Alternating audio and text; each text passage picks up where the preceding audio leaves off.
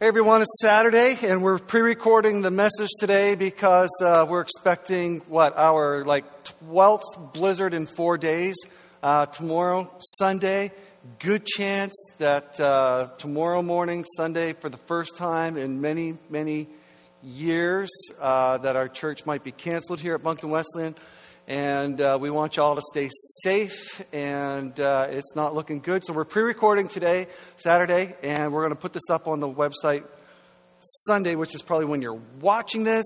And so uh, we're here in the auditorium Saturday afternoon recording. One thing that I've learned right away is uh, when this place is not being used on a Saturday, it is ridiculously cold in here. I am freezing to death, and my toque is right over there, and I really want to go get my toque and pull it down over my ears and uh, keep myself from perishing. But anyhow, if I fall down or pass out or anything, you'll know it's just it's hypothermia, and um, there are people here running the media who will put warm blankets on me, I think, and bring me back to life. So anyhow, thank you for. Um, for uh, checking in to this week's sermon and watching this online. We wanted to keep the Blessed Life series going, and we didn't want to miss week three, and so that's why we're doing this today. Thank you to those of you who are checking in. And uh, hey, give us a shout on, on Twitter or Facebook. Let us know that you are watching. We'd love to hear from you and know uh, where you are watching from.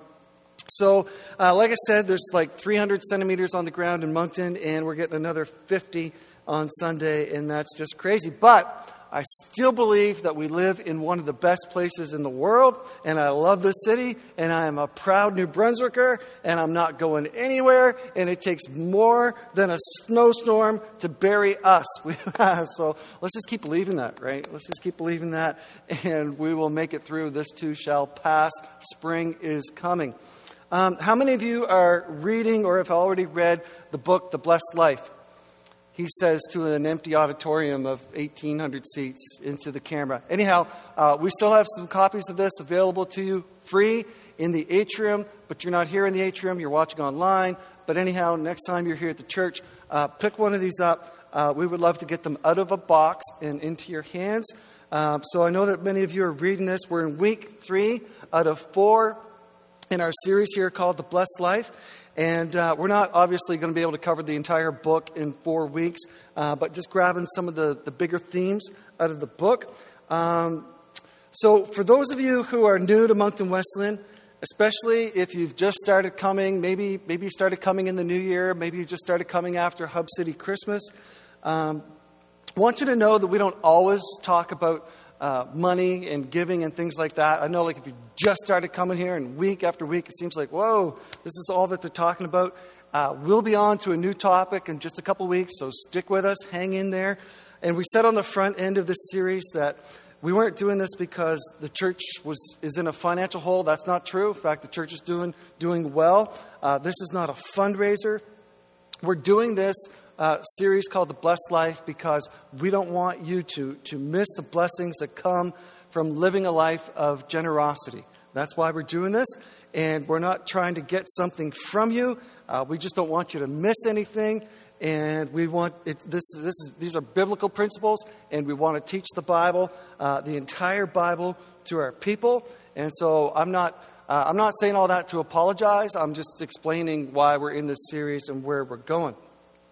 There are a few times in the year when, as a church, uh, we need to step up together to meet a goal or to catch up. And I always try to be as upfront about that as I can. And so, again, for those of you who are new, I just want to, you know, kind of let you know, like, the, the, the, the rhythm of this place, uh, just so when certain things pop up, you won't be like, oh, here we go again. For instance, our church year end is the end of April, April 30. That's when the Wesleyan Church does their year end. I know it's weird. I don't know why, but it is what it is. And so often, um, towards the end of March and into April, uh, we're in a bit of a financial push to encourage everyone to help us meet budget. And so we want to be responsible, and we're all in this together. And so, you know, people who, are, who have been here for many years, they, they get it, they understand it, they see it coming, and uh, they don't dread it or anything like that, and they try to, to step up to help the church meet budget. So that's often the case in April, not every year, but it's often the case. And then the next challenge is usually summer, and um, going into summer, that's one of the reasons why we encourage pre authorized giving. Is uh, when people take off for the summer. And by the way, don't think that everybody takes off for the summer. That's not true. Uh, we have great services in the summer, still good crowds uh, and all that. But summer, we can take a dip financially. And then we come into the fall where you're trying to ratchet everything up and, and get all the ministries uh, just cranking on all cylinders, which costs a lot of money, but you're coming out of the summer. And so, usually in September, October, around Thanksgiving, we're often uh, encouraging uh, folks to help us out with, with another push. And then uh, Christmas is often a time when there's a push. So I'm just saying that just to give everybody a heads up. Like, those are the kinds of, of rhythms that we, we, we just hit in a church year. They are what they are. And uh, we're all, like I said, we're all in this together. And I don't want anyone getting freaked out about all this talk about, about finances. So, are we okay? Are we good? This is yes. This is no. Thumbs up. Okay, great. All right, moving on. Um, I, uh, I, Tim Guptill, have made a ton of mistakes in my 45 years of living. Um, I've made some smart moves, like like marrying Gayla. Uh, yesterday, when you're watching this, actually today is Valentine's Day, and uh, one of the smartest things this this boy from Grand Manan ever did in his life was marrying Gayla. Um, pastoring this church, uh, I don't know how you feel about it, but I feel it's one of the smarter things uh, that I've done. I've made some good, uh, some good moves, but I've had some doozies. I've made some mistakes. Anyone else you know, made some mistakes. How about, how about financial mistakes? Anybody made a financial mistake? A lot of um, decisions that we've made, a lot of purchases. There are a lot of trade ins in my life that I'd love to get back. Uh, I wish I could do it over again, uh, but I can't. And one thing I don't miss, one thing I don't regret, is money that I've given to God.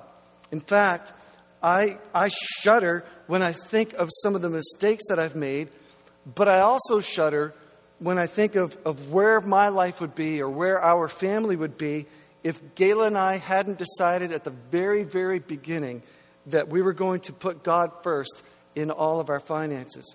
You will never miss what you give to God. You, you might miss uh, some things that you bought and they end up in the attic or the basement or the closet or a yard sale or whatever, but you won't miss money that you give to God. You'll never miss what you give to God. So for me, um, the blessed life is more than a book that I've read. The blessed life is a principle that I've experienced. And that's just been true in our lives. So today we're going to talk about multiplication. And it caused me to think of all the times in my life when it didn't seem like I had enough, and uh, times when I thought this, this we're not going to make it, like there's not enough resources uh, to get us through or whatever. And we trusted God with, with the first fruits, and we just we just practiced what we believed, and somehow God multiplied, and He blessed it, and He did far more with it than we ever could have done with it ourselves. And so, I I have found God to be a multiplying God in my life. And we're going to talk about that today. Um, if you think about it, God has embedded this principle of multiplication into all of creation right from the very beginning. Uh, if you take an apple, cut it open, what's inside? Uh, it's full of seeds. Uh, God has packed creation with potential, all of creation. Every living, every living thing has the potential to, to recreate and multiply. Uh, multiplication wasn't just a, a byproduct of creation, it was a command. God said, Be fruitful and, and multiply. And it didn't take Adam and Eve long to, uh, to figure that out. I'm going to have a sip of some hot coffee. I don't always carry hot coffee up here, but I'm frozen stiff, so let me warm up a little bit. Okay, it didn't take Adam and Eve long to figure out uh, how to multiply and to get this going. And, um, and before long, uh, if you read the book of Genesis, they, they were creating their own, their own cities. I mean, they really understood this principle of multiplication. And after the flood, uh, in Genesis chapter 9, God tells Noah to get back out there and multiply. In the book of Acts, we see where the number of believers and the number of churches and the number of Christ followers, uh, it, it begins to multiply rapidly. And I believe that God wants to take this group, and I, you know, looking out here at the auditorium, us, Moncton Wesleyan, I believe that God wants to take this group right here and use us to radically multiply the number of Christ followers in the greater Moncton area and as far as we can reach. And that's not church growth jargon, that's keep people out of hell and take people to heaven jargon.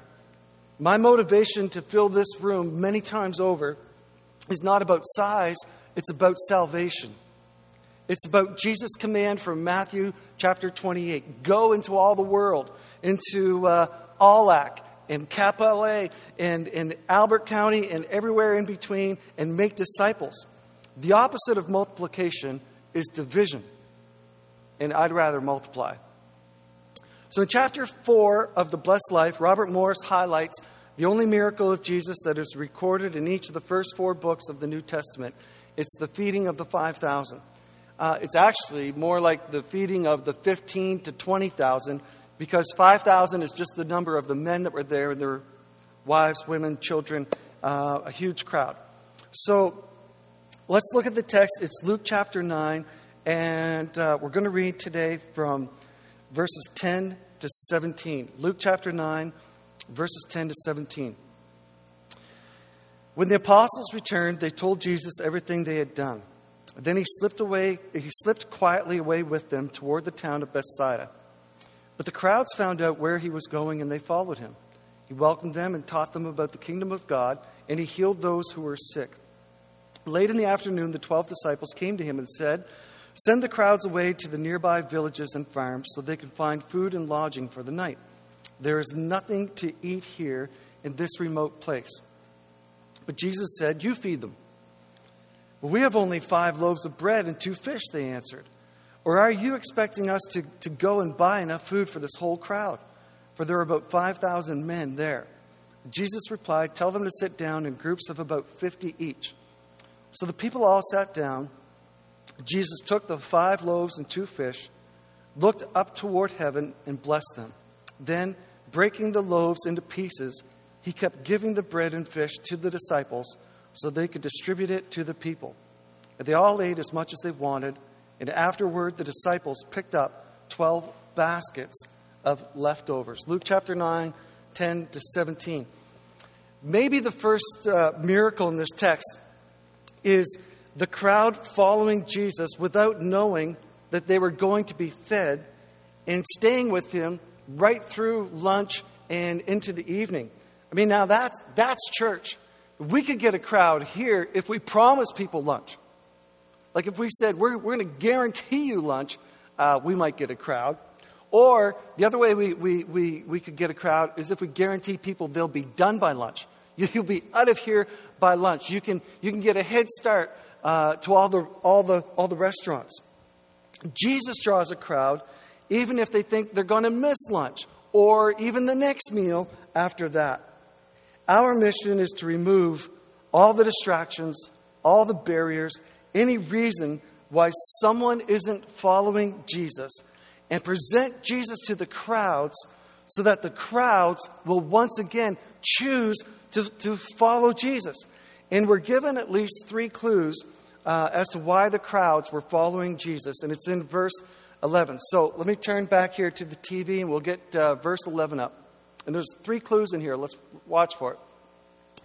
The crowds found out where he was going and they followed him.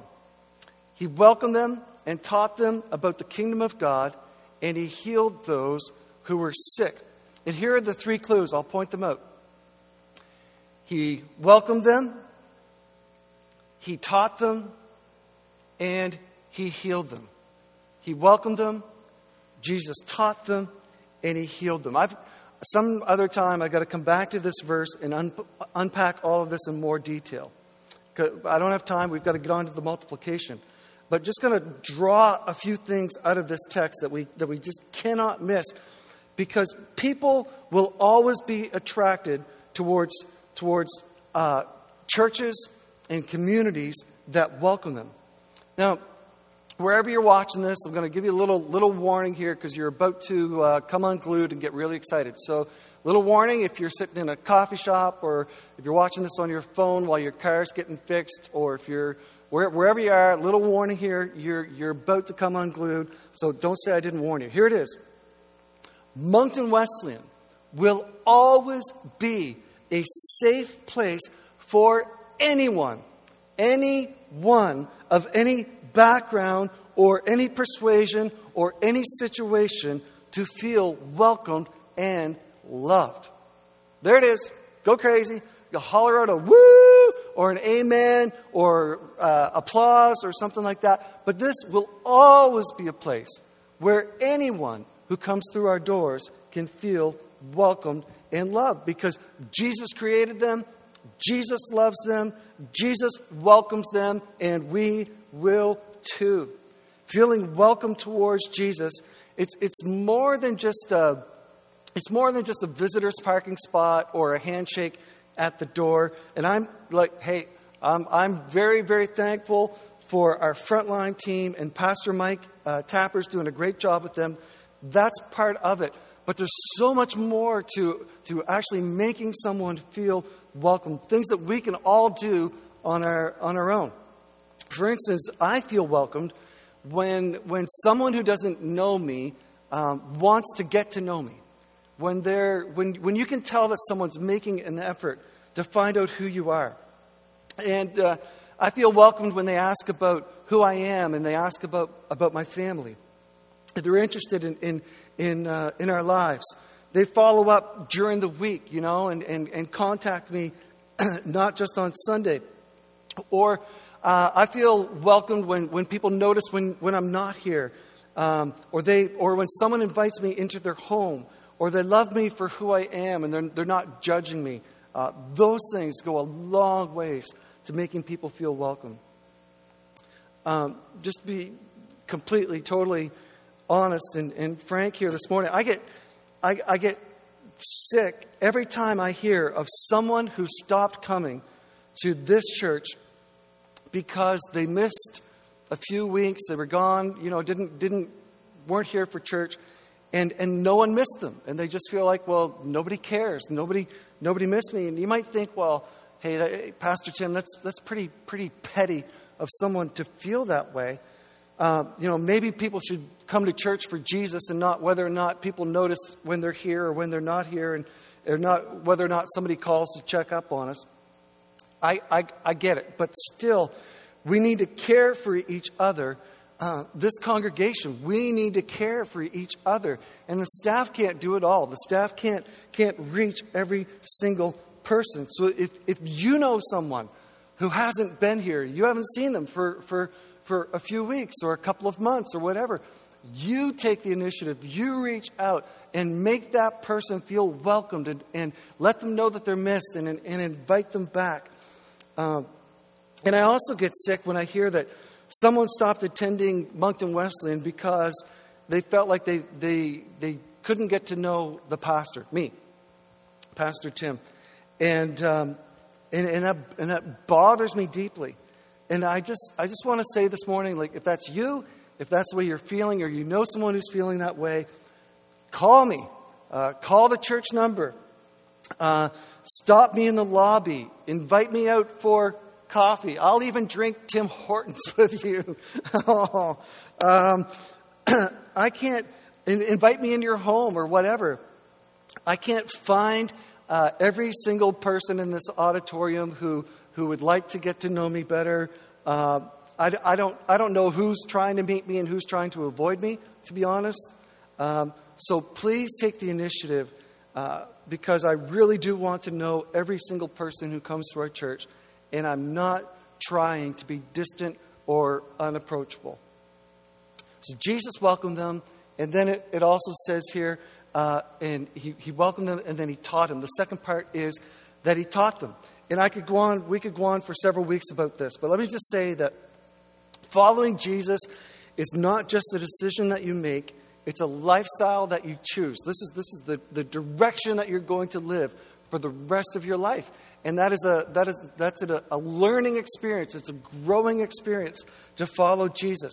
So you need to keep learning and to keep growing. I would say if, you're, if you've never gone to one of our Alpha courses, uh, register for one. Uh, put your name down, and, and, when the next Alpha course comes up, make sure that you, you get in that. Uh, get into a group. If you don't know um, what's available, go to the group's kiosk on a Sunday morning out in the lobby after church and talk to those folks. If you don't like what you see or certain groups are full, um, talk to us, communicate. Maybe we need to start more groups or, or whatever. Just let us know. Um, get a Bible. Uh, I preach from the New Living Translation. You don't have to have a New Living Translation, but if you want to follow along, it makes it a little easier. Uh, get a Bible, get a study Bible if you can. It'll be a lot of help to you. Um, start to pray. Uh, find a Christian friend who you can share with. Uh, someone that you can pray, someone who can pray with you and you can uh, share your growing experience with. Uh, keep coming on a Sunday morning. Sunday mornings are discipleship. Sunday mornings are growth opportunities. These are things that, that we can do that, uh, that help us to grow and learn spiritually. So he welcomed them, he taught them, and then the third thing is he healed them. And we're never the same after we encounter Jesus. He heals our brokenness, and uh, for some, it, it, may even be physical healing. Uh, but he, he transforms our lives and he takes our brokenness and he makes us new. And so uh, Jesus healing them was, was a huge part of why people were following him and, uh, and feeling welcome. Okay, next one, verse, verse 12. Let's, uh, here we go. Late in the afternoon, the 12 disciples came to him and said, Send the crowds away to the nearby villages and farms. And I just, I just want to capture uh, the first part of that verse. Let's go back. The first part of this verse, late in the afternoon. Jesus preaches right through lunch. Swiss Chalet is about to close, and uh, at first the disciples aren't thinking, here's an opportunity for, for God to do something miraculous. That is not their first thought. They're not thinking, oh, good, he preached right through lunch, but I'm sure he'll do a miracle. Uh, they're thinking, we got a problem on our hands. The Swiss Chalet is closing, and this is, this, is, this, is, this is not good. And their first thought of the disciples is to send people away rather than to deal with their hunger. They saw people's needs. They just didn't, they just didn't know or see how God would meet those needs. And, and so often, too often, um, we see the needs of people, but because we don't have the answers, and it, it just seems too big, too complicated, too messy, we send people back into whatever it was that they came from, back into the villages to figure it out on their own. And I say, God, help us uh, on that. And so the key truth from verse 12, uh, the key truth from verse 12, we're going to put that up on the screen here, I think. Let's see if we've got it. Uh, do you have that next slide? No. All right, I'm going to read it. Maybe the guys can find it and put it up on the screen. If not, write this down. Here's the, the key verse, the key truth from verse 12.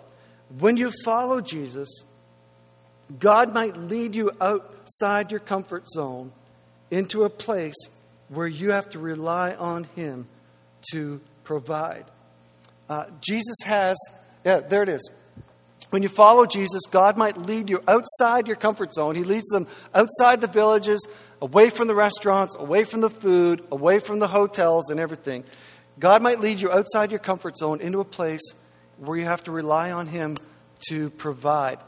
Uh, Jesus has them in the faith zone. There is not enough food. There's not enough reason. They don't have what they need to feed everyone. They are, they are in the faith zone, and this is where God often does his best work. All right, down to verse 13. But Jesus said, You feed them. But we have only five loaves of bread and two fish, they answered. Jesus gives them an opportunity, he gives the disciples an opportunity to do something crazy, something beyond their wildest dreams. Feed 20,000 people outside of town with no restaurants, no caterers, no pizza delivery, no food trucks. And, and when he presents them with this, this opportunity to do something crazy, they do uh, what we often do. What we do too often. They counted the cost. Like, here's this opportunity to do something crazy, ridiculous, awesome for God. and they think, ooh, what's, what is that going to cost? And they actually say to Jesus, like, do you expect us to pay for this? Hey, I didn't, I didn't sign up uh, to give away my life savings, Jesus. How many years would I have to work to pay off that food bill? I don't even know these people. I'm just here for the teaching. Hey, I, I didn't know you were going to take an offering. And, and they, Jesus gives them this awesome opportunity, and they give Jesus such a shallow, broke, cheap response. If it doesn't, if it doesn't cost me anything, hey, I'm all in.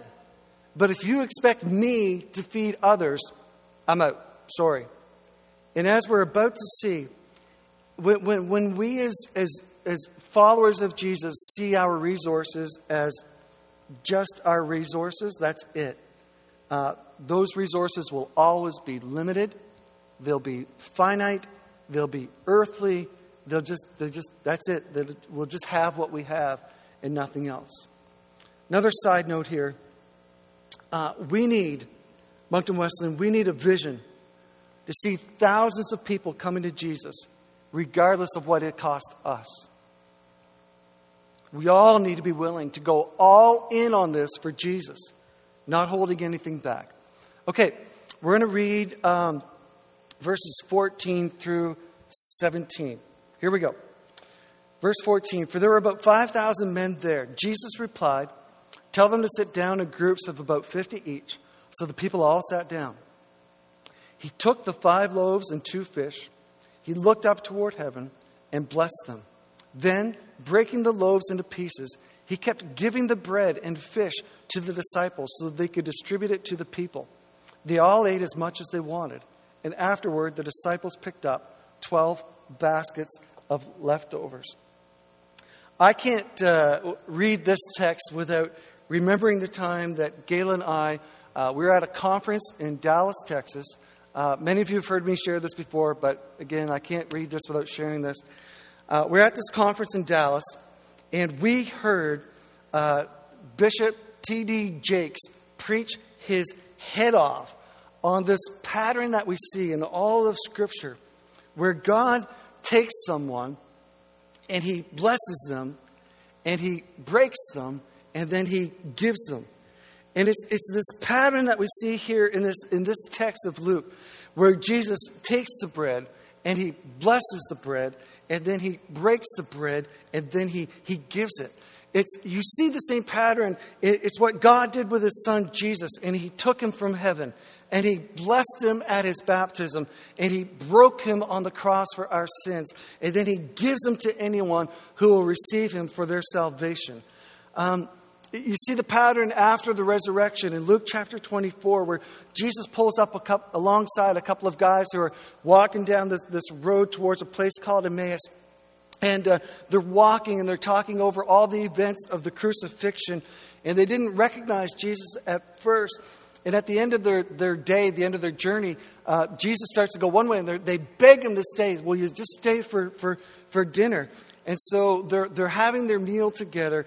And when Jesus took the bread and he broke the bread and he blessed it and then he gave it to them, there was something in that pattern. All of a sudden, the, the lights go on and the blinders are lifted. And, and in that pattern of, of taking it and blessing it and breaking it and giving it, all of a sudden they see Jesus clearly uh, for, for who he is. They recognize um, who he was.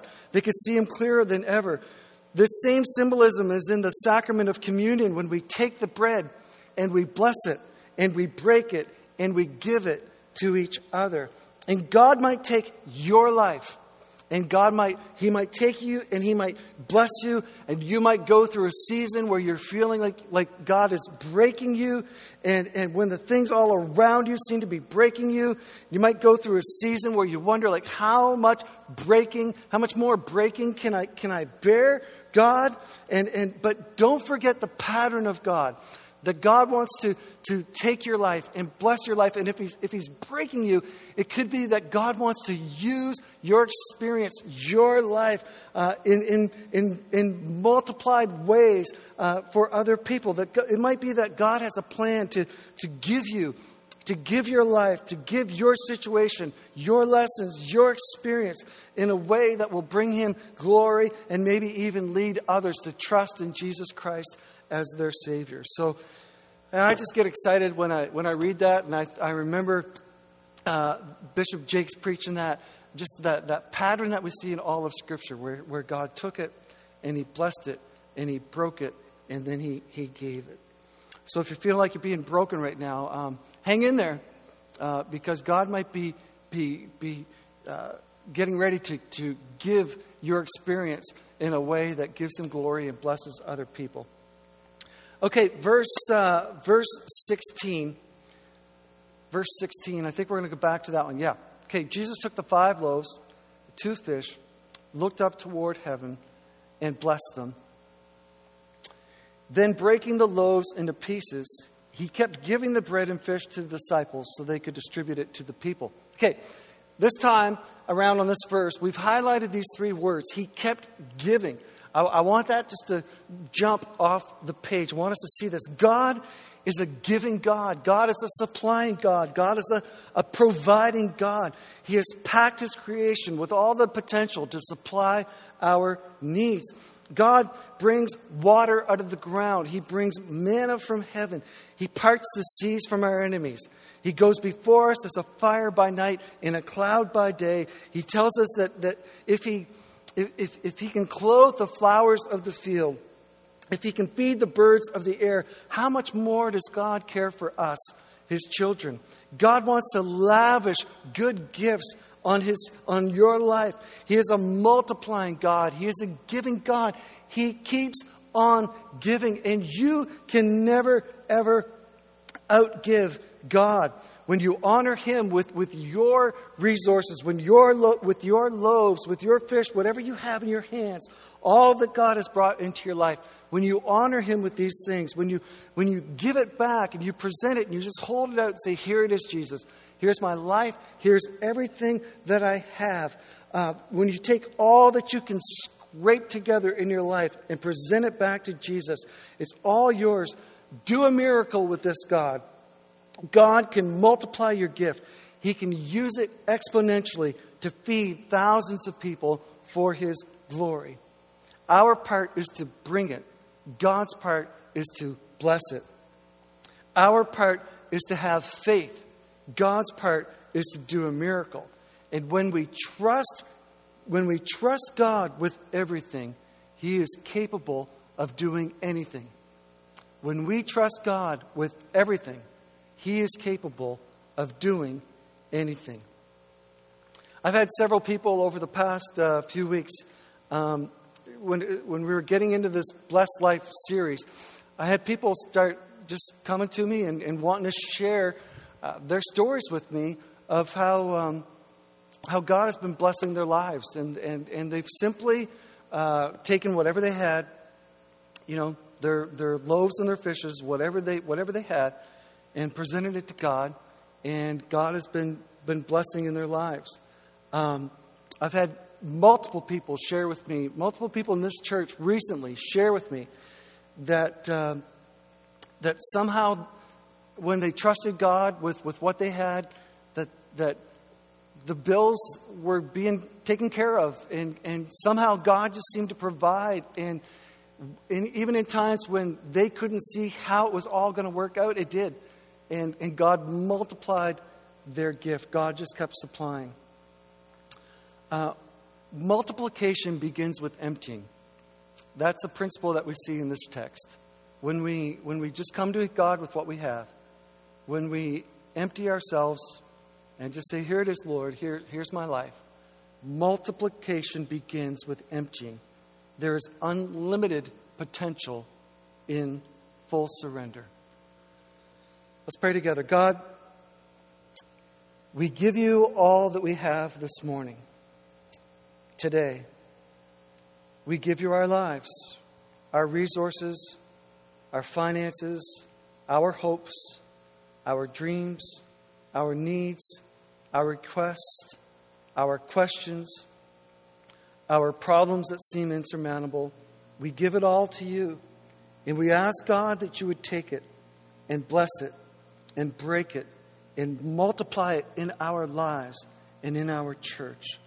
Multiply it in this city that we might see uh, crowds uh, being welcomed to follow you, to follow Jesus Christ. Help us to trust you when it doesn't make sense. Help us to give when it requires faith. Help us to welcome the crowds of our city with a love like they have never experienced before. In Jesus' name I pray today. Amen. Amen. Thanks again for uh, watching today. Um, hope that you share this with your friends. Hope you are enjoying the Blessed Life series. Uh, hope that you get shoveled out from all this snow. God bless you all. Thanks. Take care.